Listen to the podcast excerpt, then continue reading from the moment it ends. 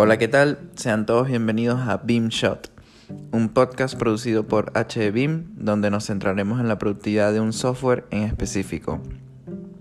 En esta primera temporada estamos centrados en Revit. Mi nombre es Fabián Álvarez y el día de hoy te diré cuál es el tamaño recomendado de un archivo Revit.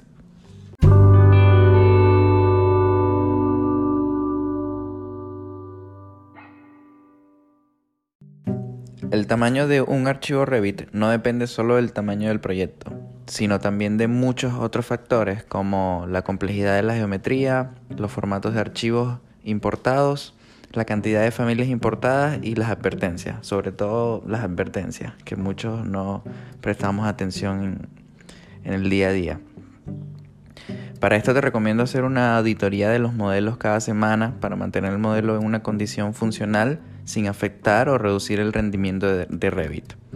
Como referencia y dependiendo de las especificaciones de, tu computadora, los modelos de Revit, sin contar los links, no deben tener más de 300 megabytes de peso, de tamaño. Eh, pero si el archivo necesita ser más grande, pues bueno, los usuarios deben decidir si deben mantener como un solo modelo o si deben, bueno, eh, separarlo en varios modelos para que, bueno, cada uno tenga menos de 300 megabytes. Eso suele pasar.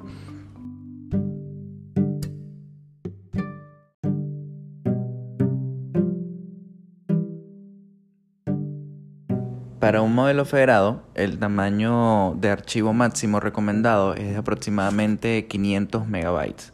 Sin embargo, como lo dije anteriormente, es entendible que eh, pues existan proyectos demasiado grandes que es inevitable que, no pasen de los 500 megabytes. Yo he visto de un gigabyte que, bueno, no es de mi agrado, pero eh, es, lo, es lo, que, lo que sucede a veces.